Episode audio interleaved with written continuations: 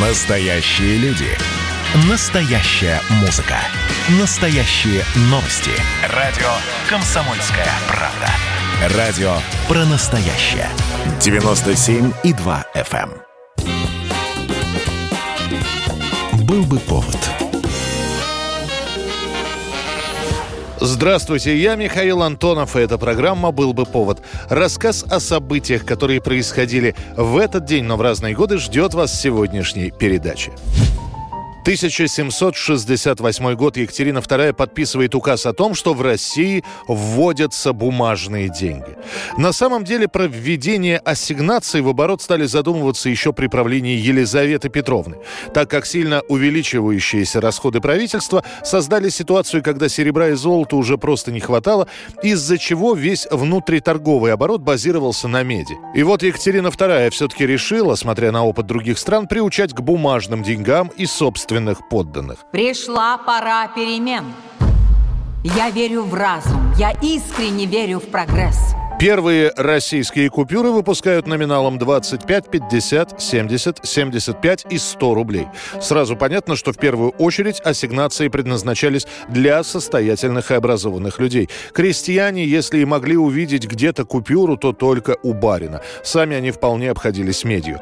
Правда, деньги делались не из самого лучшего качества бумаги, и несмотря на водяные знаки и печати, стали появляться подделки и фальшивки, которые были неотличимы от оригинала. Это попытались пытались прекратить приказом о смертной казни и убиранием из оборота бумаг с номиналом в 75 рублей. Их подделывали чаще всего, однако это не сильно помогло. Вскоре и техника печатания усовершенствуется, но еще долго население будет отвыкать от металлических денег и привыкать к бумажным. Да и печатались деньги во времена Екатерины, чтобы покрыть расходы на многочисленные войны в таких количествах, что сами бумажные ассигнации очень быстро обесценивались. Взошедший на престол Александр I даже на какое-то время прекратит печатать купюры, ну а полностью нормализовать денежное производство и уравновесить хождение купюр и меди удастся только после Отечественной войны. 1922 год. Советская Республика превращается в Союз Советских Социалистических Республик. Договор о создании СССР подписывают Украина, Белоруссия и Закавказье. Документ констатирует объединение этих республик и устанавливает основные правила и законы, по которым теперь новое государство должно существовать. Когда начнем делить землю, неужели все равны? Правда ли, что у нас наука даром? Можно ли у нас жениться? Целуемся ли мы или нет? И красим ли губы? Есть ли у нас золотые коронки? И можно ли теперь молиться Богу? Мы не смеялись, отвечали серьезно. Власть будет та, какую народ пожелает. Молиться можно кому угодно, все равно поныне вернуться. А перед этим долго обсуждались отдельные моменты объединения. В частности, стоял вопрос, на каких правах должны существовать входящие в Союз республики. Например, Сталин предлагал включать их на правах автономии. Ленин присоединится к обсуждению закона уже на финальных этапах и практически не вносит правок. Правда, он категорически отвергает предложение по автономии, сказав, что получившийся союз должен быть равным во всем и обладать равными правами без каких-либо исключений. Ну и перед самым подписанием документа происходит конфликт между Серго Орджоникидзе, руководителем Закавказского крайкома, и делегацией Грузии. Последние хотят войти в СССР не в составе закавказских республик, а как самостоятельная единица. Однако в итоге решили ничего не менять, и документ подписывают незадолго до нового 1923 года. Несмотря на то, что подписи поставлены 29 декабря, обнародован договор будет лишь 30 и этот день, почти 70 лет, станет отмечаться как День создания СССР. 29 декабря 1956 года на экраны выходит фильм Эльдара Рязанова «Карнавальная ночь» с Людмилой Гурченко и Игорем Ильинским в главных ролях. Такой успех!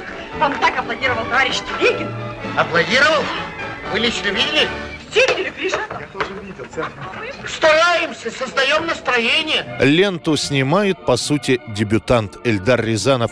У него за плечами опыт работы в документальном кино и лишь одна художественная лента, снятая совместно с другим режиссером. Задача – сделать музыкальную комедию социальной направленности. Молодежь, которая хочет сделать самодеятельный Новый год, против них бюрократ-ретроград, у которого свои представления о новогоднем торжестве. Значит, по-вашему, если наш молодой человек любит нашу молодую девушку, он такие номера должен выкидывать? На главную роль берут студентку Людмилу Гурченко. Ее в коридорах Мосфильма приметит директор студии и главный куратор фильма Иван Пырьев и буквально за руку приведет ее на площадку.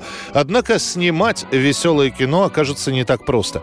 Первые просмотры показывают, что получается какая-то совершенно непонятная солянка из концертных номеров. Удивительным образом, но Рязанова не снимают и не увольняют с карнавальной ночи. Просто руководить процессом начинают начинает сам Пырьев. В итоге, выйдя в канун Нового года, «Карнавальная ночь» становится лидером проката, а Гурченко и ее партнер Юрий Белов теперь уже любимцы союзного масштаба. Песни из кинофильма становятся обязательным атрибутом каждых новогодних праздников. Пять минут, пять минут, часов раздастся вскоре, помиритесь те, кто в ссоре. 1993 год, 29 декабря. Из бывшей союзной республики, а ныне независимой Армении приходит новость. За два дня до Нового года умирает актер Фрунзик Макарчан. Мы еще увидимся. Я так думаю.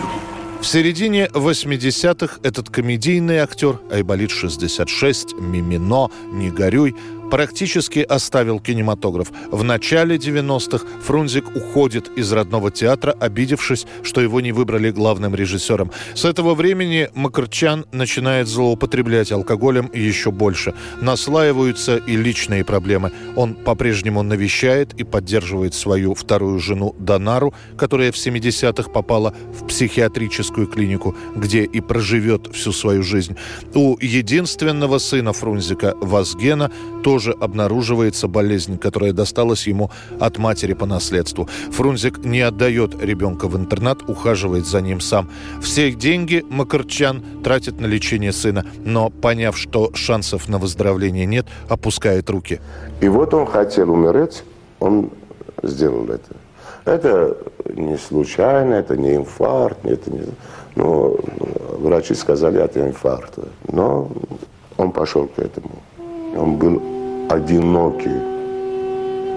Одинокий был. Из последнего запоя Фрунзик так уже и не выйдет. В канун нового 94 -го года Фрунзика Макарчана, уже мертвого, нашел в пустой ереванской квартире его родной брат Альберт. Провожала Фрунзика вся Армения, пронеся гроб с его телом через центральную площадь Еревана. Это была программа «Был бы повод» и рассказ о событиях, которые происходили в этот день, но в разные годы. Очередной выпуск завтра. В студии был Михаил Антонов. До встречи. «Был бы повод»